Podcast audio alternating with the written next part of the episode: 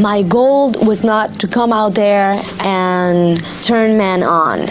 My goal was to come out there and do this ritual where I would put a spell on them and hypnotize them. My body was really hot, and I had this reptile that was cold, and I was improvising the dance. So I had to move with him, and he led me through the dance. It was the snake that taught me how to dance. So I can't take all the credit for it. I hated Robert and Quentin for two months because I wanted to get out of it. You know, I wanted just to do the dance without the snake, and they wouldn't let me out. And I'm like, ah, they knew I hated snakes. Why didn't they pick another animal? This is the one thing I detest in life. But once I got over the fear, I was very thankful because it made me feel very brave that I was able to overcome that. George is definitely a star. He has that presence, you know, in camera. You cannot get sick of looking at him. Quentin, he's a genius writing. And I actually think he's very good in this movie as an actor.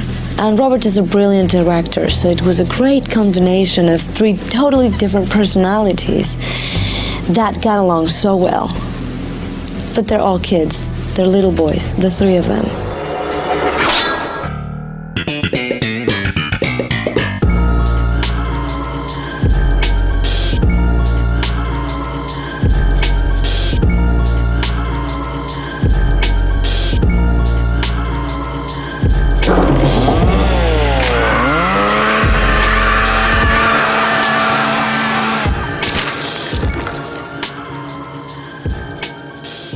Welcome to Speak All Evil, the podcast you were warned about. I'm Trent here with Kevin, Kat, and Dave. Hello. Mm-hmm. Hello. Hi. Kat is joining us this week all the way from San Diego. How's it going out there, Kat? You literally have no idea how hard it's going to be for me to come back because every day has been 75, maybe 80, sunny, zero humidity. Like, I know everybody talks about like a dry heat and you're like, yeah, whatever. but holy shit, I haven't sweat like the whole time I'm out here. I've just been like poolside the whole time. It's been a very magical moment. I don't want to come back, but I also don't want to uh, have to live with my stepdad out here. So it's really a it's really a Sophie's choice. Well, I've, I've been following your stories, and it's it's like the only thing that's changed is the background. Uh, You're you're staying right on brand, I feel like, but the Yeah. background is Still drinking a lot of You look Miller like you're photoshopped uh, into every picture. still poolside, oceanside, whatever you. Uh, but yeah, but now I just get to do it in uh, San Diego, which uh, it's a lot better than Maine. I see a lot less people I know when I go out, so it's Ah. really a win-win paradise for me. I will be returning though in the next couple days. So Well, it is- it unfortunately is- for me, fortunately for everyone else in Portland, hopefully. It is mean that this week I am home. So I am in person with Trent and Dave right now, and I don't get to see you. Yeah, that's the biggest bummer for me of this whole trip is that we did not plan our trips accordingly, Kevin. No, So but- next time, next time my mom tells me she's going to pay for my entire vacation to go out and visit my stepdad in California, She'll call me. I'll call make sure that you're not going to be home Yeah, she'll call me first. during that. Yeah. Have I'll have Lisa Jean call you. You guys can figure it out and then we'll go from there. Well, it's I went to the zoo today. Sorry, I don't Go want to ahead. like I saw uh, the keep talking stories. about, Tell but I us did about go the to the zoo. zoo. I think I had some really nice commentary. If um anyone out there wants to watch my um, I did do some Instagram highlights of uh Valium cat at the zoo. And I thought I came up with some really good uh, Quips. some really good commentary on the animals. You want to give your at, cat? Not while we're brand building personally here. Go ahead. Why don't you What's that? Why don't you give them the at if we're doing some br- personal brand building? Oh, at C A T S M T H. Please don't slide into my DMs. I don't need any more of that. Um, but maybe just follow me for the yucks. Well, we can get into your yucks because it's Cat's week to shine. We're continuing our decades series. We've talked about the 70s, we've talked about the 80s. This week, our resident 90s kid has come up with a couple 90s movies for us to check out. Cat, what have you brought mm-hmm. us this week? Here's what I've brought this week. I think I've brought the heat, personally. This might be the best week yet. I guess it's TBD. Um, I'm biased though. My first pick for 90s week is the 1996 film From Dusk Till Dawn, written by Quentin Tarantino and directed by Robert Rodriguez. On the run from a bank robbing that left several police officers dead, Seth Gecko and his paranoid loose cannon brother, Richie, must hightail it to the Mexican border.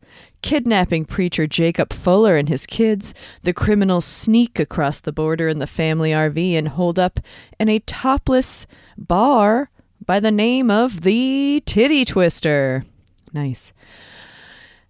It's there that they find more than just outlaws and bikers, but instead a horde of vampires that they must defend themselves from until dawn arrives.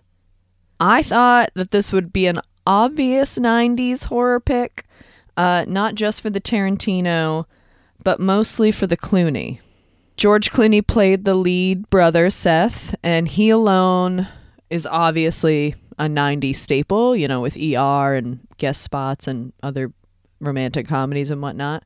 I think that this is a pretty obviously written by Tarantino movie due to a lot of racist and homophobic dialogue, whether it be, you know, satirical or not, um, but also because of all the weird foot stuff that happens throughout the film. I noticed that. There's a lot of weird foot shots, a lot of weird Salma Hayek delivering uh, booze via foot But to how, mouth. how come all three of us situation? All three of us just cleared our throats at the same time when she started talking about the foot stuff. We're all- I, I, you guys notice that? That was kind really of weird. random. I, I was only doing it because Dave's So I eyes know lit up what all like, of you uh, share in what just common. happened? Because we got athlete's Um, throat. Is that I right? think I think you could also tell it's uh, a Rodriguez movie because of the like explosions and yes, know, yes. the dick the dick guns. Obviously, it's a super entertaining movie.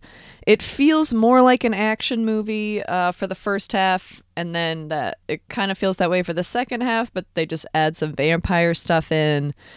But you know, there's just like a lot of weapons, a lot of cool stuff going on. I appreciated like the you know the the cross like shotgun situation that they were going for. That was a cool one.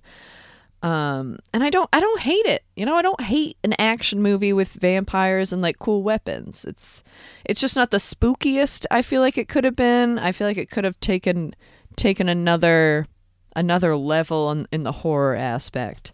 Um, but we did get to see Salma Hayek do a sexy little snake dance, which I'm sure we were all very excited about. But yeah, Tom Savini definitely my pick for Daddy of the Week. If anyone Oh, dis- wow. disagrees Wow. with me, Sex machine. I'll I'm gonna rip my dick gun out. I'm gonna shoot you. But yeah, so I hope you guys enjoyed uh, watching this uh, beautiful film. Oh, this is near and dear to my heart. I, I don't think I ever caught this in the theaters. I think it would have come out at a time when I was like probably super poor and maybe just like didn't understand. But what's interesting to me is that we had already gotten like Reservoir Dogs and Pulp Fiction before we got From Dusk Till Dawn. But I'll talk about a little bit later, maybe in like a, a more spoilery ending, uh, as how this movie got made and why Reservoir Dogs and Pulp Fiction came out before it. And also, this was George Clooney's first feature film. Right. I was. That's what I thought. Yeah. Crazy. Like, and he goes from like ER heartthrob to neck tattooed, like psycho. Uh, this I love this movie. There's tons of problems with this movie, but there's so many people involved in it that were just pouring their heart into it. Robert Rodriguez is one of the most likable directors I've ever ever had the pleasure of being a fan of. Tarantino, not so much, but I'm always like super into like what Tarantino was going to do or say next and having him be an actor in this movie is great. He's actually really good in I thi- this movie. Yep. Yep. Um, and I love it. I, I love that Tarantino had already written Natural Born Killers with Juliette Lewis. And there's a ton of debate that I love falling down the rabbit hole on, on what Oliver Stone did to that, to the point where Tarantino's credits were story by when Tarantino had actually written that script. I also love that he had done True Romance and oh. given that off to another director. Right, like, right, so right. this is like him. Yeah. He went. So here's how this movie got made. He went to Robert Kurtzman of KNB. So Kurtzman, Nicotero, and and Berger. So Howard Berger, Greg Nicotero, just special effects gods, and. Kurtzman had this had this story, this treatment about vampires. And Tarantino was like, "Hey, I need some effects. I need someone's ear cut off in uh, Reservoir Dogs. So could you maybe help me with that?" And Kurtzman was like, "I'll do all the effects on Reservoir Dogs for free with my homies. If you'll take this treatment, I'll give you fifteen hundred bucks and you write a full screenplay from this story treatment that I have." And that's this is Tarantino's first credited script writing because he actually got paid for it and he did it. And I love what he did. It's all the elements of natural born killers, of true romance, and it's almost like what Rob Zombie wished he could have done with The Devil's Rejects. I love the first part of this movie. Harvey Keitel being the mm. dad that they end up, you know, kidnapping. Juliette Lewis is unbelievable in this. It totally brought me back to Cape Fear that we talked about and the Yeah. character she plays in that. It, it goes to her character Natural Born Killers. Um, I love Scott, the son. I mean, I don't think this dude would ever go on to act again.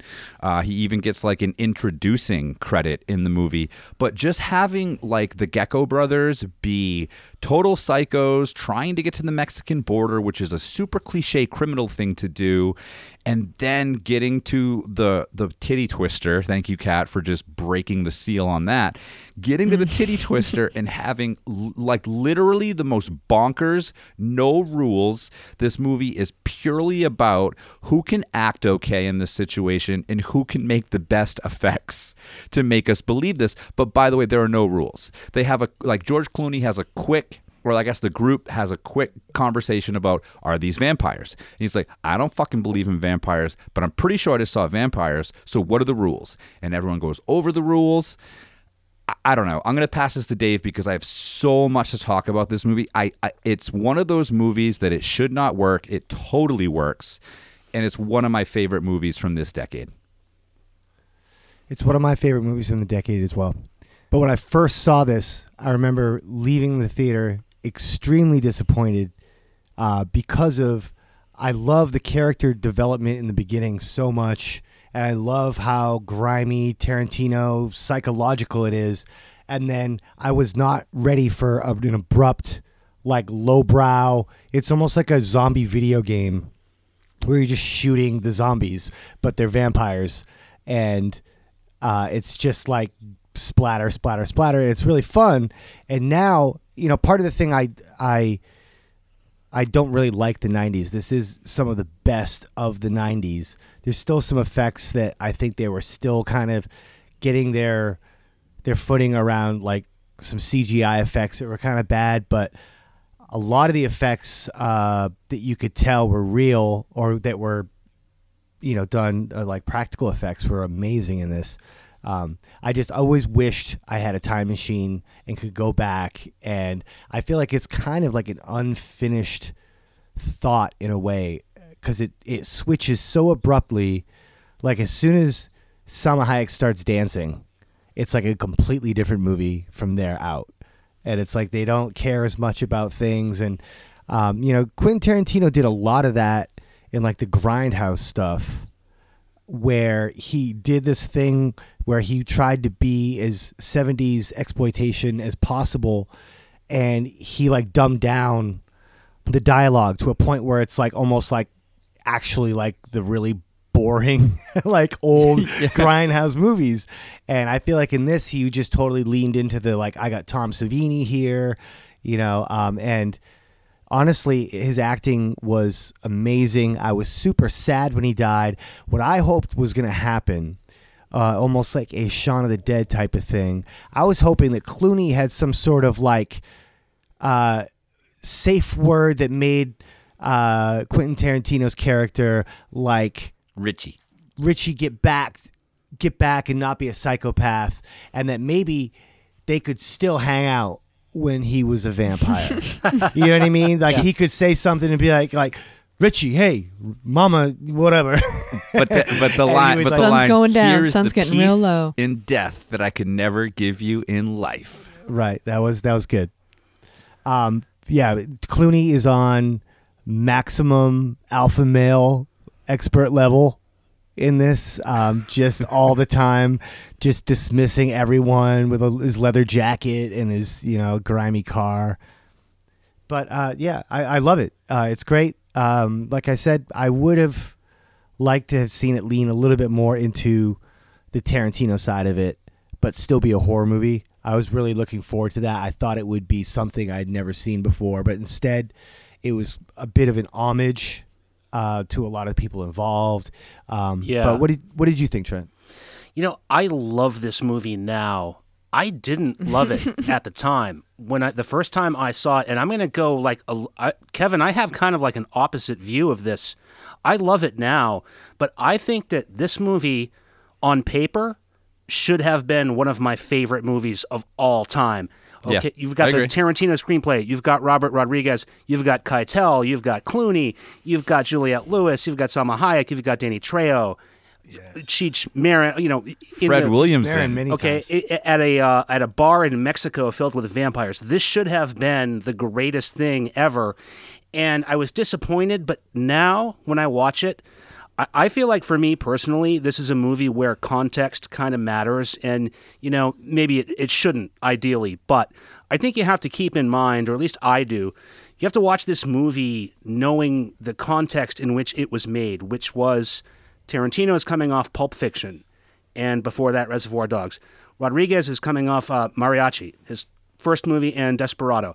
These guys are at the very forefront of the 90s indie film explosion. They are experiencing all the success that they ever wanted in their lives. They're the toasts of the town, and they're BFFs. These guys have done tons of stuff, you know, since this movie.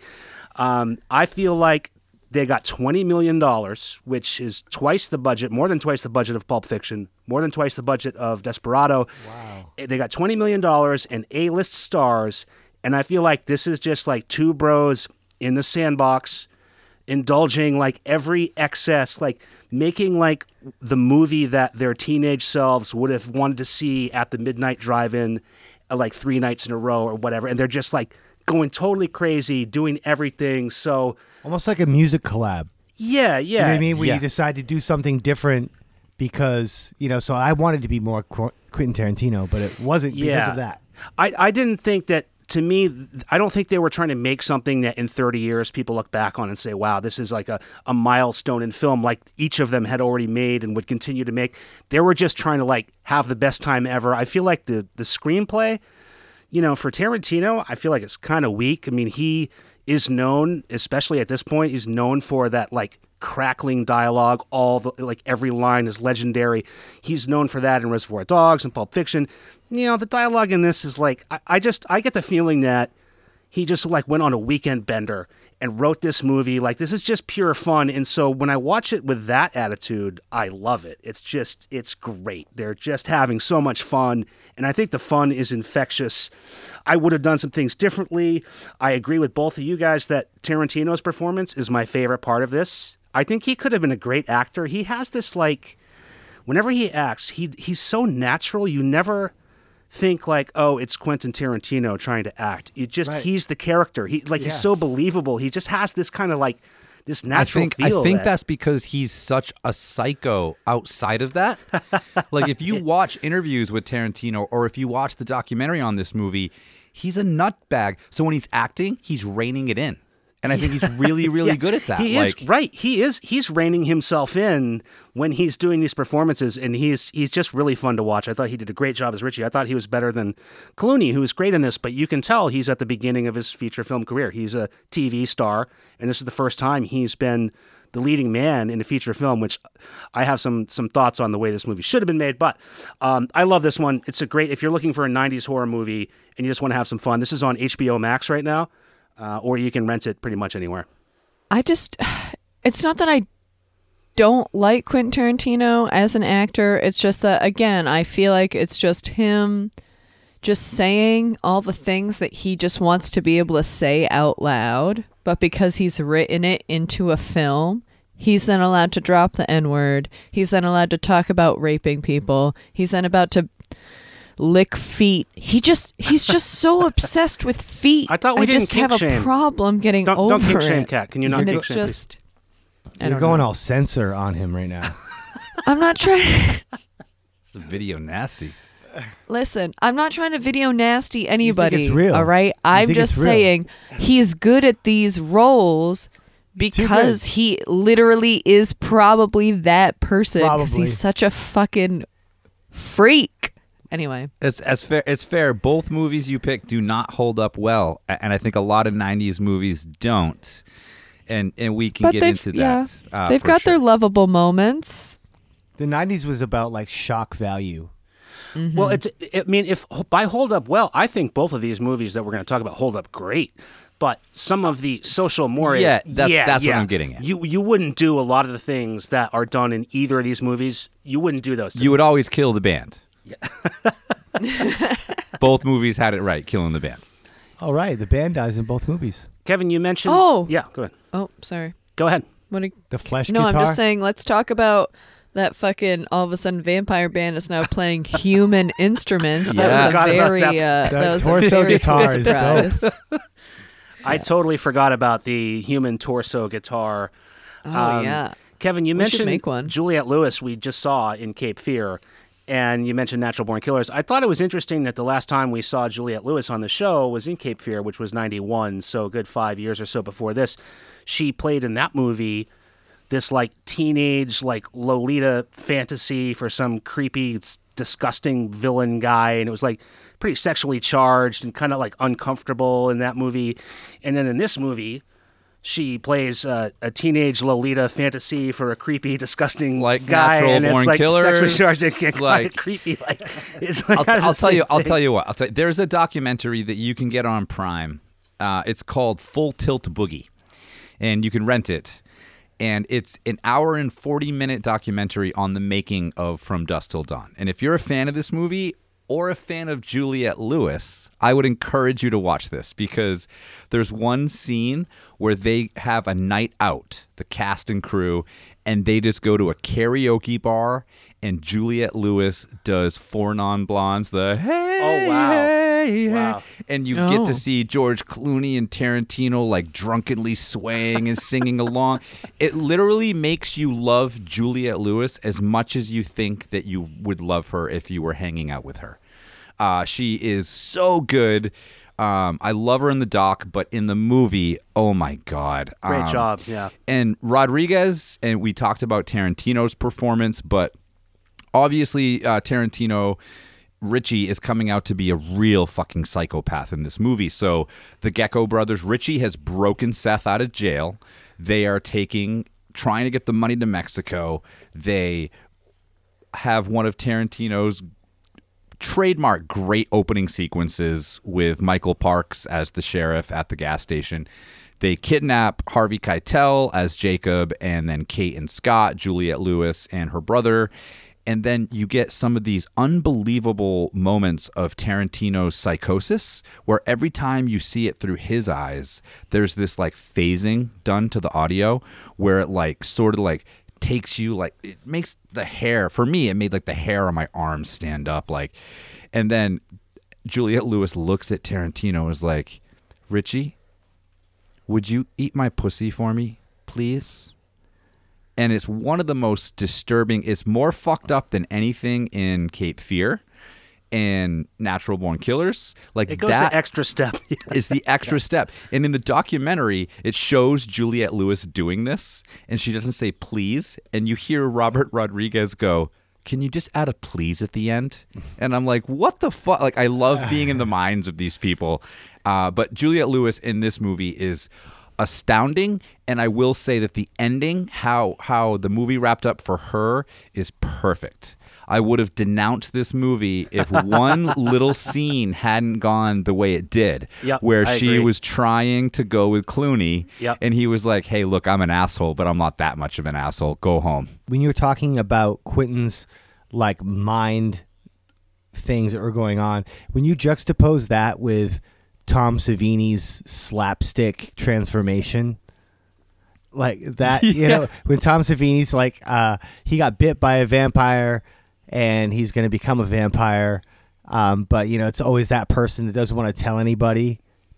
because they know that you you're gonna get a stake through the heart or something as soon as you let them know that you might transform to a, a vampire or a zombie yeah. or whatever.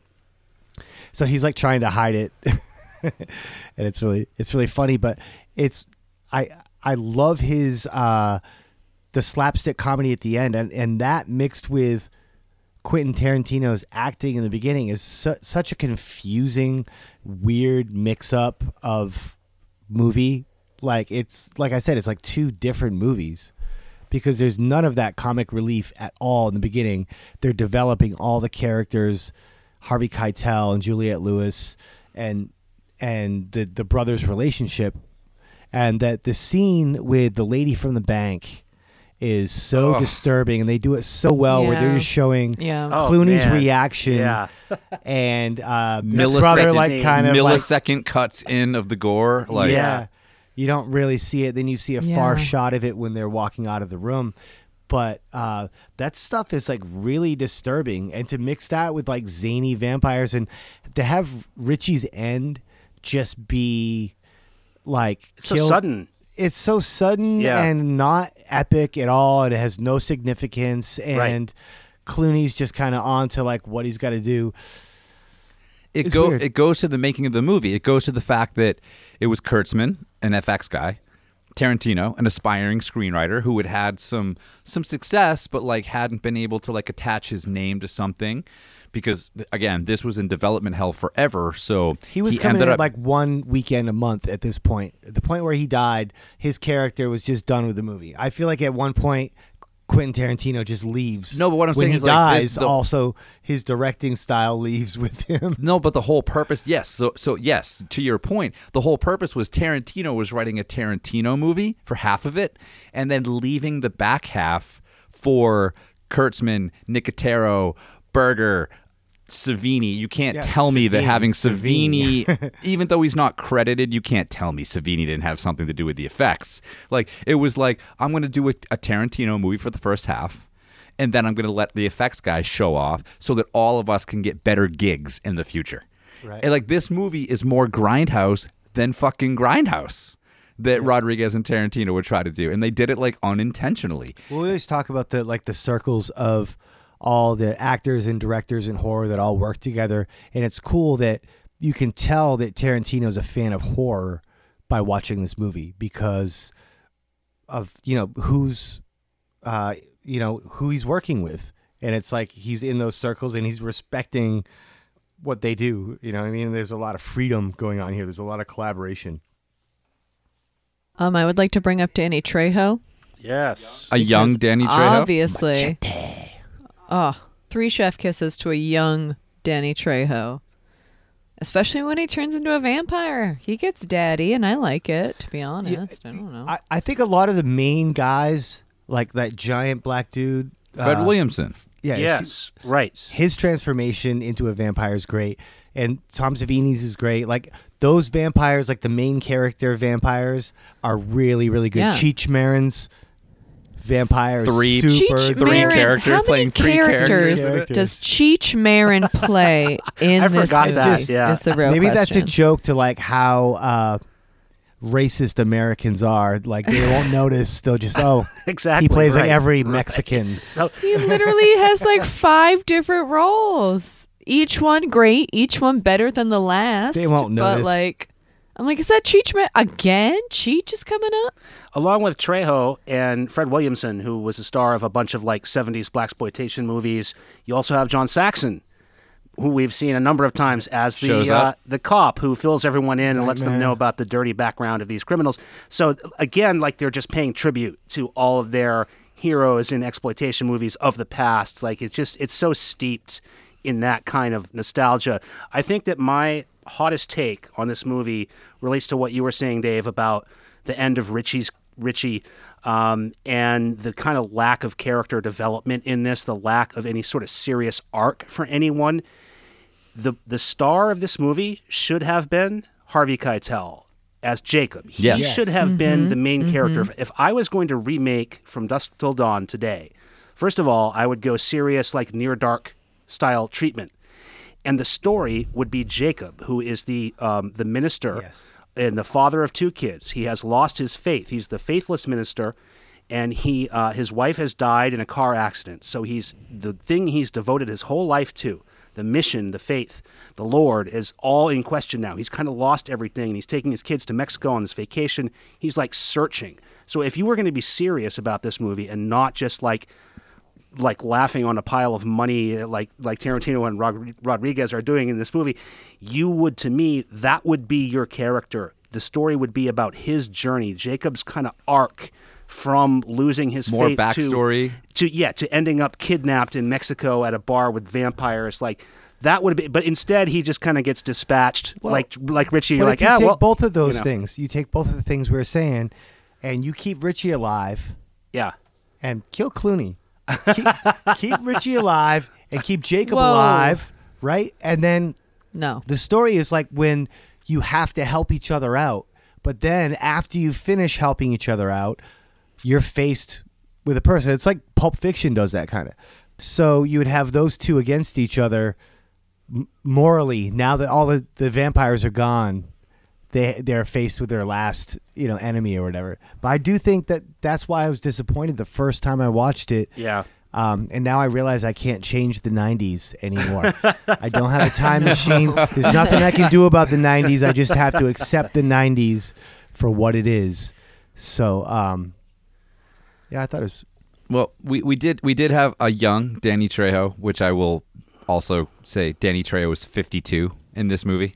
What? Nice. But as far as and, and I believe Oh. that Danny Trejo and Robert Rodriguez are like second or third cousins. oh, Uh, and obviously, Okay. Rodri- uh, Trejo shows up in a ton Makes of, sense. of Rodriguez things. okay Um, but I mean, again, like I'll go back to the documentary. It's really interesting. Like they shot this film in reverse. So the last scene of the movie that they shot was uh, what is it? Benny's Benny's Booze or whatever.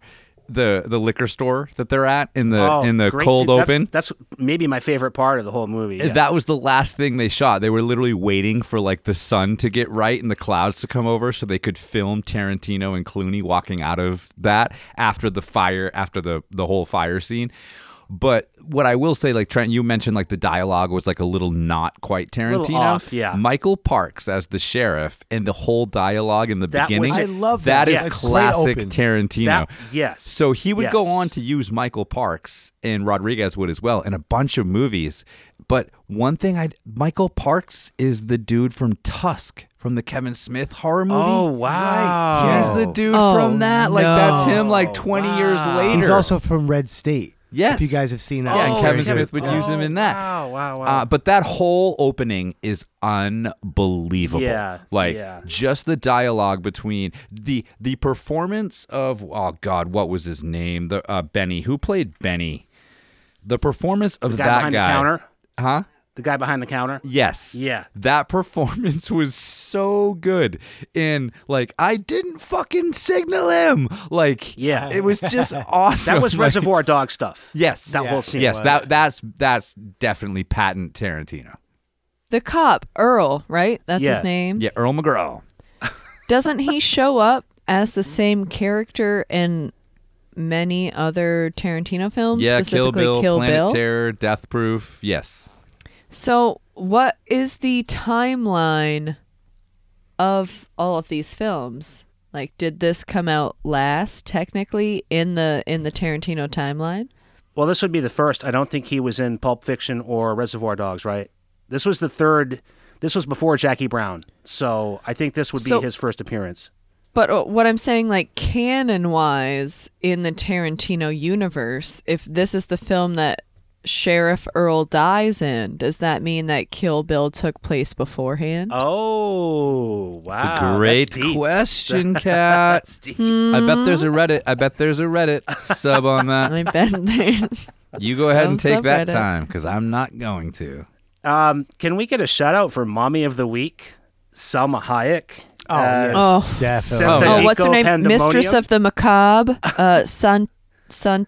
What's her name? Pandemonium. Santanico Pandemonium. Incredible scene, Mommy of the Week by a mile. Doesn't get to do a whole lot after that, but that was a great scene. Like Dave, you said, that's where the movie changes. and I, I don't know. I, I thought I liked how that worked because everyone in the whole movie and everyone watching the movie is just like stopped in their tracks by Salma Hayek coming out Mm-hmm. with the snake. You know, pre Britney. Yes. Before Brit- all yeah. of that. Uh, Yeah, it's Britney, bitch. Great soundtrack. I loved all the Stevie Ray Vaughan in this movie. The ZZ Top, like all that All grimy, Texas. like Tex-Mex blues stuff going on was really good.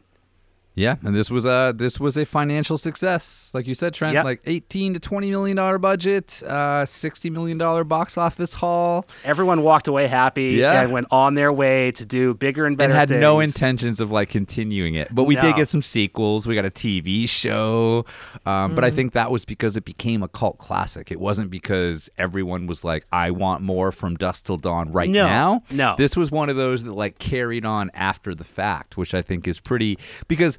You know, here's the thing. Like, typically, we would be talking about a movie like this and be like, "Well, what's the vampire lore? Who's the vampire master?" Like, we'd be looking for all of this backstory, especially the last scene when they pull back from the titty twister and you see that it's built on this temple and there's all Yes. these trucks and everything like that. Oh, that. so Like, good. for me, like, Love I was always just like, I was so satisfied with that, but it never sparked the thing in my brain to be like, well, what's the fucking backstory? I was just happy with From Dusk Till Dawn, and I think that is one of its crowning achievements. Is Yeah. you can punch so many holes in it, just like they did at the end of the movie to bring in more sunlight, but you don't really want to. You just enjoy it for what Yeah. it is. Yep. Uh, and I'm not. I- I've never seen the sequels. I never watched the show. No. Sorry, Robert Rodriguez. I probably watched Spy Kids more than I've watched your From Dusk Till Dawn sequels, uh, and I enjoy those that, as that well. blew Connie's mind. I watched it with Connie, and you know what? What we brought up when we were watching it is Blood Red Sky.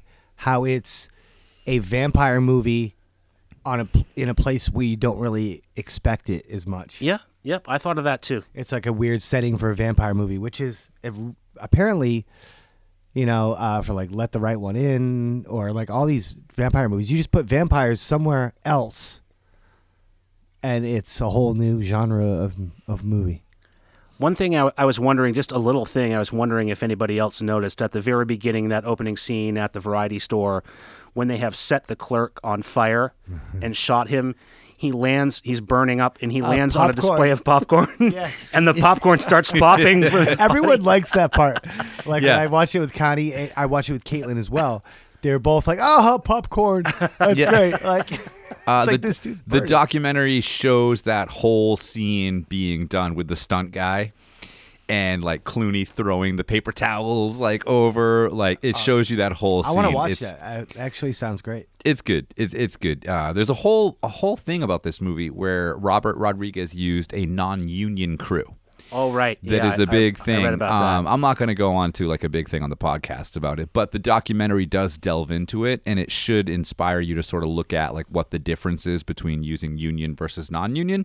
And I think they do an okay job in the doc, like explaining, at least getting you to think about what the difference would be.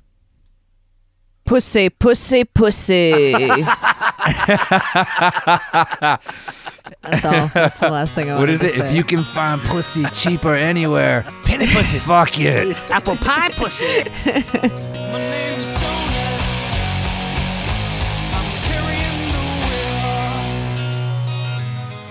Thanks for all you've shown us. This is how we feel. Come sit next to me, pour yourself some tea. Just like Grandma made when couldn't find sleep. Things were better then, once but never again. We For my next 90s week pick, I chose Rodman Flender's 1999 stoner horror comedy, Idle Hands. When slacker teen Anton Tobias has his right hand possessed by a demonic force, he finds his repetitive life gets a lot more interesting. While Anton himself is an amiable guy, his hand proves to be an appendage of death, killing his be- two best friends who ultimately return as zombies. In addition to murdering those closest to him, the evil hand significantly hinders uh, his chances with the hot girl next door, Jessica Alba. It's up to these doofuses and a hot demon hunter to defeat the evil demonic force that possesses said weird hand. I hadn't seen this movie for a while, but I do remember it being quite the uh, the hilarious uh, film when I was but a teen. Um, and I wasn't sure if it was going to hold up, to be honest, but I was very pleasantly surprised. Is that because I smoke a copious amount of marijuana? it might be. That might be the case. Nonetheless, it made me chuckle, and it also had a very cute amount of gore uh, for us to appreciate. I thought the makeup special effects had a nice little touch about them, especially for our cute little stoner boys, Mick and Penub. Penub, I'm not really sure how you pronounce that name. Uh, maybe not the goriest situation um, as it could have been, but there were a lot of blood splatters, which were cute. You know, that's always nice. I appreciate it. I love the Shitty's 90s soundtrack, obviously, and I love the comic relief from this horror comedy. I think one of my favorite parts is when the two zombie friends, you know, come back from the dead in that little zombie like state. And the whole reason that they didn't cross over is because they just thought the walk to the light where all the angels were singing to them was just too far. That was funny. It was just too far. We just wanted to stay here. This movie obviously perpetuates a very uh, tough stereotype for us stoners uh, to look like we're lazy and we don't do anything, but it's funny. And hey, look at me. I've got a college degree. I've got a cool horror podcast. Uh, so take that, America. I really liked this movie. I thought it was a fun little teen horror comedy. I hope that everyone, including Dave, also thought the same, and everyone had a couple of yucks this week. Okay, who's next? I had never heard of Idle Hands, and when I looked it up, my first thought was, "Oh God, here we go. this is going to be the Thirteen Ghosts of of this uh, series." I thought Club Dread. I, yeah, I had uh, rock bottom expectations, but I love this movie. I think Oh, that good. this movie, and I'm surprised it was a total flop. This movie lost a lot of money. Uh, it was critically panned. Nobody liked this movie at the time, from what I can tell. I think this is a great, under the radar, underappreciated uh, teen black comedy horror. This is uh, tons of. You said there wasn't gore. I thought there was tons of gore in this movie. Me too. Um, I think that if this movie came out today and it was just like you know restylized for today's uh, sensibilities, this is I think um, maybe hopefully someday will be regarded as kind of a, a, a cult classic for the time. Uh, this was 1999, so you know Scream had already been out. I think it was an, an inopportune time to try to do something like this, but I think it's really great, and you can watch this uh, on Pluto with ads, or you can rent it pretty much anywhere. Um, I really enjoyed this movie. I, I thought it was like good, solid, lighthearted slapstick horror fun. I was surprised. Um, I think this movie is a really good time. I would recommend it. hated it. No, but no, but what I will what I will say though, I I've come out many times saying that I am a '90s hater. I just hated Yes. the whole era Yes. of the '90s. You're a bigot Um, when it comes to the 90s. I am, I am, and uh, but if I had to curate something that encapsulated the '90s horror and like what it did and who was involved and everything, I would definitely pick this movie and, as well as Dusk Till Dawn. I think you picked very well this week. Um, Thank you. This is the reason I hate the 90s, but it is what the 90s is, and I can't go back and I can't change the 90s. You know what I mean? So I have to now uh, view it. It's over. It's unchangeable. so now I just have to try to go and find something in it because even though I don't like this movie, I like my friend Kat and I want to not hurt her feelings. Well, So I'm gonna try to find something I like. I did like a lot of things about this movie. Uh, a lot of the jokes uh, were just. I, I thought they were very lowbrow, like, oh, the Mm-hmm. hand's gone. We need to find it. Oh my god, did you check in your ass? And it's like, Ooh. Okay, like, but okay, I is do that even make that joke? joke? a lot. If I'm being honest, There's, like, so many whenever jokes, like- someone's looking for something, I'm like, "Did you check up your butt?" they're very So it- sitcom jokes. Um, yeah. and it was very lowbrow, but I mean, it was enjoyable enough to get through. I mean, I'll say that, but I mean, uh, yeah, I mean, Yeah. that's only because I like you. um, but I really, well, thank God for that. yeah, if I didn't like you, if you were my enemy right now, the things I would say about this movie would be so, so mean. Dave, No, it's I want you to my kind of vibe, unleash. I want you to just take me down a notch. I haven't No, been brought it's not down a peg in at least a couple weeks. we have different tastes, and I respect other people's tastes. I don't think that mine is the end all, say all of whatever. I just have Mm. certain things that I like better than other things, and and to this, uh, this movie actually the comedy annoys me more than the horror. I thought all the gore was great. I thought all the special effects are great. I thought Yeah. the makeup was great. I Yeah. liked the dude with the bottle in his head the whole time Oh, great.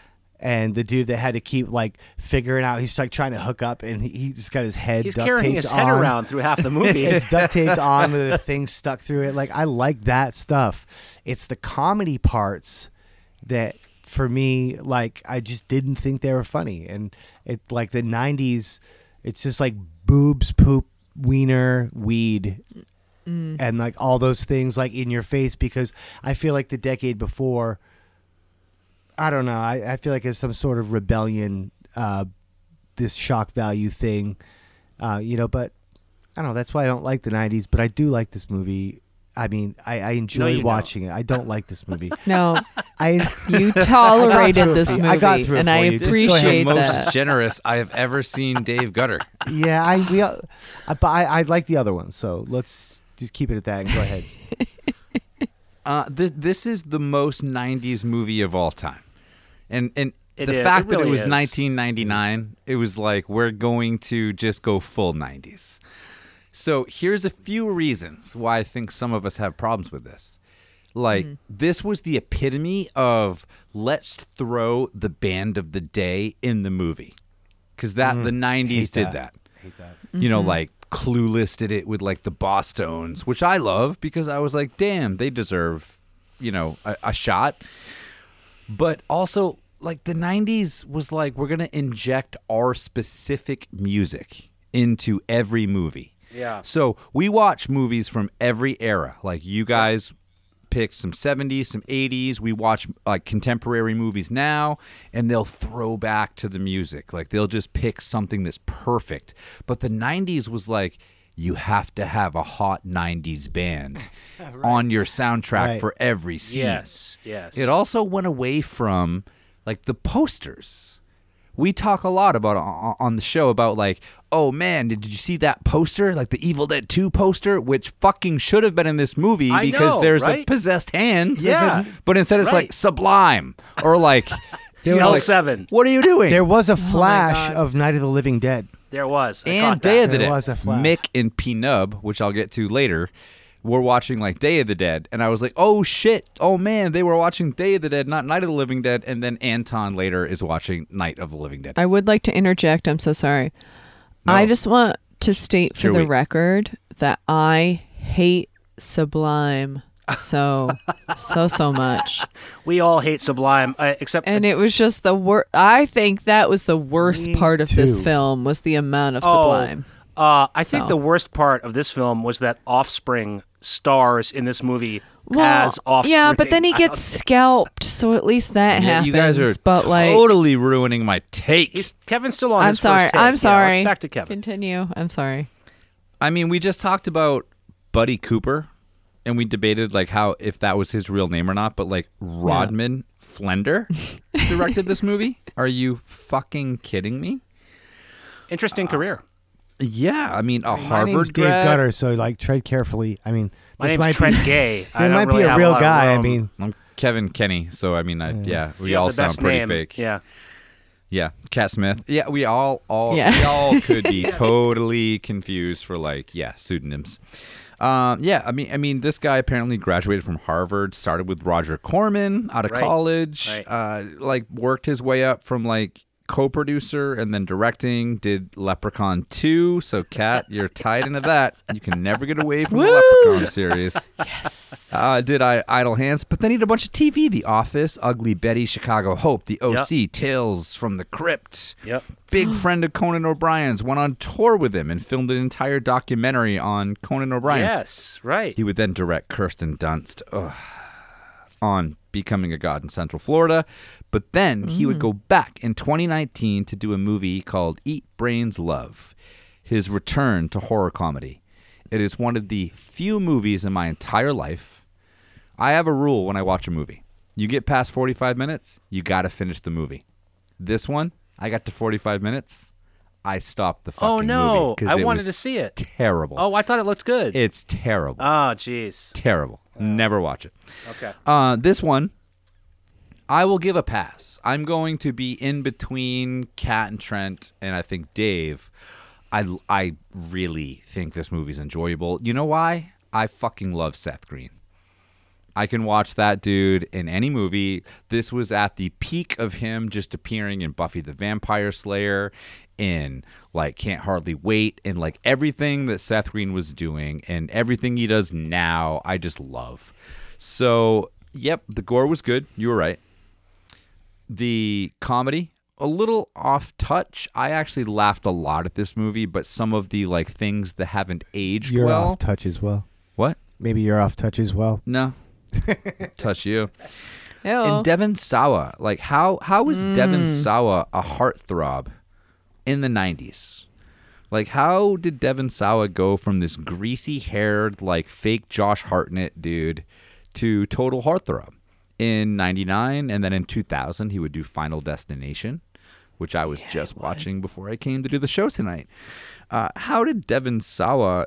He looks so gross, and Jessica Alba's just like, uh huh. I I wouldn't don't think he say. looks gross at all. I think Uh, he looks a lot I- better than yeah. all of us. I wouldn't say in Devon blood. looks gross. I don't know. Um, I did you he? I- I did you see him in. Casper the Friendly Ghost?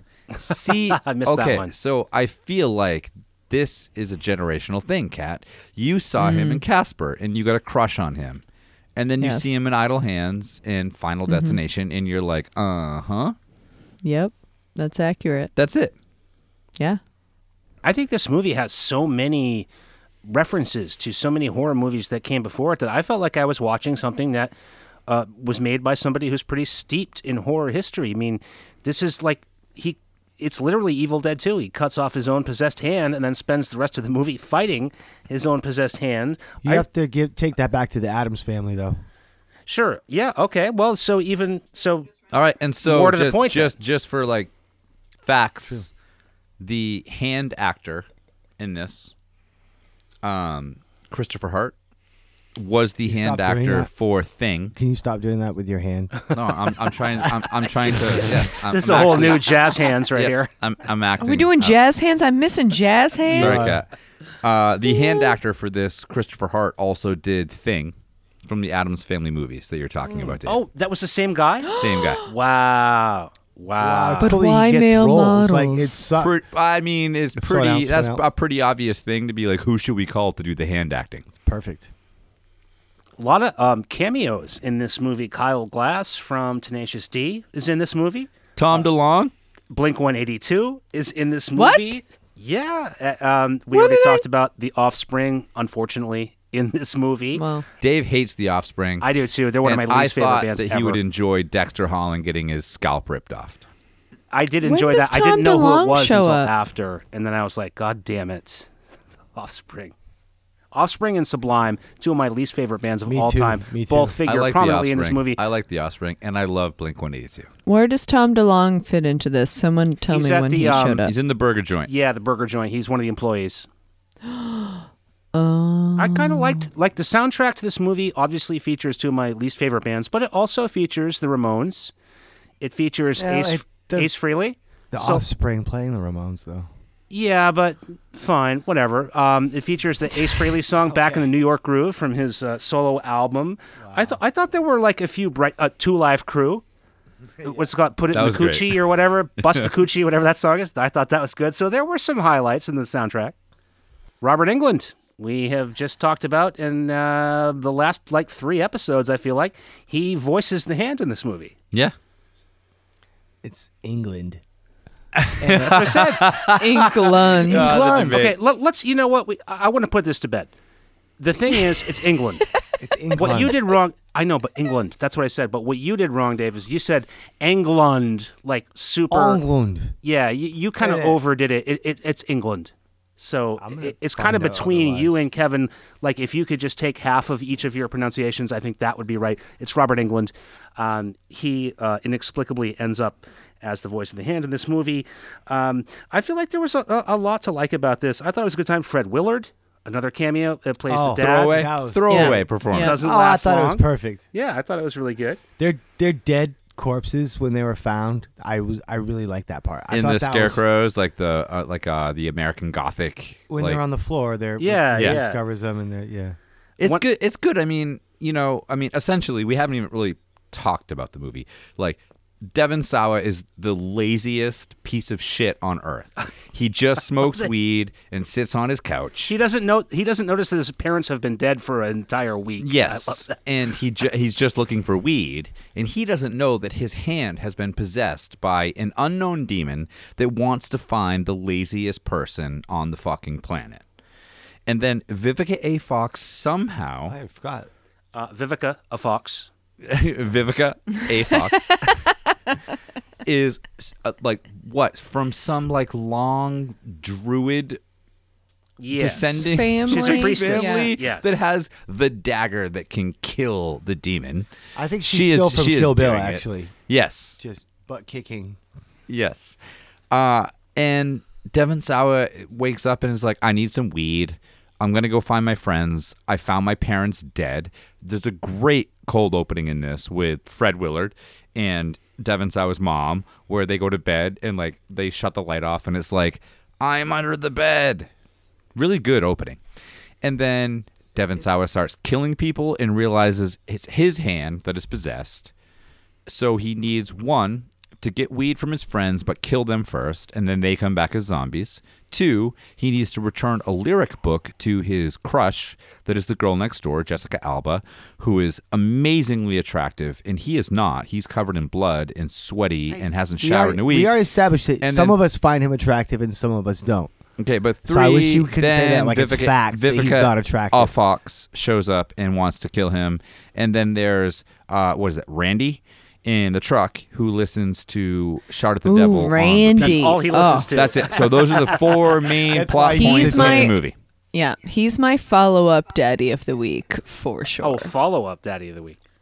ten out of ten. Would Cat bang is Randy. swiping hard this week. When when I was a kid, I would have like worshipped that dude. I would have. Yeah, he that drove a. Ford. It was awesome. Just played that same Mötley Crüe song all the time. Great eyeball stuff in both of these movies. In this movie, you have the, the kitty cat playing with the eyeball on the floor, which I Oh, really yeah, appreciated. yeah. This movie also contains one of the grossest scenes, for my money. I mean, we talked about the mutilator last week. We've talked about lots of disgusting stuff. But when Peanut, whose head has been severed, but he's now undead, and he carries his own head around, at some point, um, Seth Green's character puts his head Oh. back onto Burrito? him. Kevin, Oh. you know where I'm going. So he's had his severed head now reinstated back onto his body, and he eats one of those microwave burritos that you get at 7 Eleven. and the, fried beans. the burrito starts coming out through his neck, where his Oh. neck is. like, that's good stuff. I ate so many. I was so was poor in high school. I ate so many of those that when I saw that, and like, yeah, it was. Yeah, that I, I was too hard. so disgusted I was dying when that happened. That Yeah. was worth the admission. So a lot of this movie is really inappropriate. Uh, when Anton first realizes his hand is possessed, he decides that one thing he's going to do is head over, or actually his hand, his evil hand, throws his cat into the bushes. He goes to find his cat, and it's over at Jessica Alba's place. And she discovers him in her yard and is like, "Oh, do you want to come in?" And he's clearly been obsessing about her for years. And he goes in, and all of a sudden, she's like way into him. And the evil hand grabs her ass really hard, and she's like, "Oh, I never thought you'd have the balls to do that." And then we descend into immediate, total inappropriate scene where he she starts making out with him hard. He ties his hand to the bed to not kill her. so that he won't kill her. Yeah. Yeah. And she at no point is like, oh, you haven't showered in days and you're covered in blood, but let's do this. Dude, you're right doing now. it again. Leave him alone. What's He so inappropriate fine. about that? I don't understand what's He inappropriate looked about that. I guess the thing, the question that I'm wondering is how these kids were what, 17 years old? Yeah, they're teenagers. And they're already getting into kinky shit? No, I- he's I tying his picture- hand so that it doesn't kill her. His hand is possessed. Okay, but she doesn't know that. Yeah, but I, She's I just picture like, her as the cool. same Jessica Alba that we watched in The Killer Inside Me. I, I don't I don't kink shame, so I found nothing wrong with that. I'm not here to kink shame. I'm just. You, you, do you understand where I'm coming from? Where it's like, okay, you're 17 years old, and this random boy that you have literally never talked to brings you your book that maybe he stole it from you and is just like bringing it back for something. And you're like, oh, Oh, come she- on in. And then he's like, hold dropped on, I got to tie my hand up real quick. and then I won't choke you to death. Covered what in the fuck? blood. I don't know. Personally, that Kevin, seems like a thousand red flags, and I feel like she should have started off just being like, "No, thank you, please." But again, but who am I to judge? Only God can judge us. Am I right, you guys? I mean, he didn't tie her up; he was tying himself up, which is a okay, little but weird, like, doesn't that me, seem but weirder? I uh, personally, yeah, I think that's kind of weird. But his Yeah, hand was possessed by Satan, so It was clearly consensual, all of it. yeah, yeah. There was, Mm. I just, I mean, Jessica Alba was was really dumbed down in her character the entire movie until all of a sudden, when shit broke out at the dance, a la Carrie, Yes, and she's climbing through ducts and suddenly figuring out how to like stop ventilator fans from Unsuccessfully. doing, Unsuccessfully stopping. but like very capable. And then, I mean, this is a movie where, like, you guys, like, you said it, Dave. Like, it was like what, um, like, boobs, weed, like Wieners. wieners, Poop. And then all of a sudden, Where's the uh, poop? What wins at Refried the beans, end? What beans. wins at the end? at the end, weed wins. yeah. This th- yeah, this is kind of like yeah. like this they, is Mighty they- Joe Bomb. Like weed and sexualization wins. It's the opposite of a slasher. This is So, the like, Friday oh, of wait, 90s uh, horror. Uh, let's rip Jessica Alba's uh, shirt off, so we get to see some skin. Yeah. Let's blow some weed smoke up the puppet that the oh, hand's wearing, right, right. and was weed cute. wins. Like it's a total. It, it's so nineties. It It's hurts. yeah, Like- it's like, uh, ahead of its time. I think it's pro weed. Oh, ahead of it's its pro- time. Oh, wow. Yeah, it's pro weed. it's Trent's pro ready to kink. put this in the Criterion collection. I think this is a good movie. Do man. it. I think Do that it. this You know, is. I think it could use underappreciated. that as a promo, and you could just have that dude's head, severed head, be like ahead of its time. Oh. fun facts. Ready? Okay, yeah. Let's get into some facts. So this was filmed in the same neighborhood as Halloween. On Halloween. Oh, the and it gym, takes place the right- gym was the same as a Buffy the Vampire Slayer oh, fuck yeah. and Jawbreaker. Seth Green obviously has a tie to Buffy the TV show, not the movie. Also, Roger Ebert himself gave this movie two and a half stars, and I love this Oh. quote. It's not bad. Idle Hands, Idle Hands samples other teen horror movies like a video DJ with a tape deck. Yep, true. Vivica A. Fox, this is also from Ebert, gives the best line of the movie. It's time for the ritualistic sex. Literally, Yes. like out of nowhere. It makes no sense, but it's fucking awesome. And She's Randy, about to fuck Randy. That's and what makes yeah, sense. Exactly, Kat. Like Randy is gonna get some. I don't know how that fits into like characters that deserve what they're going to get. But you know, Well, Randy didn't really do anything wrong. He was just like kind of like a cool guy who like had a cool truck. Yeah, yeah. You know, that's the thing I was thinking about the 90s. Why I don't like the 90s is because when you were in the 90s, you were still like protected at home with your mom and dad, or whatever your situation. Well, whatever. you know. But I was out there. Trent was out there. I Like these goofballs that have this sense of humor. Like they were in the bar with us, like trying to fight us and stuff. Like, hey, maybe it's up your ass, bro. and, and like that's why I don't like the '90s, and that's why I don't find like some of the jokes funny in this. You know what I mean? Dave, you should have done 90s week. Why did you why did what did I do 90s week I is the real question because here. it, it was you're the '90s kid. I thought you you're did a great job. I, I liked both of these picks. I think for me we're six for six, and it's Kevin on the hot seat now. Better come up with something. Oh.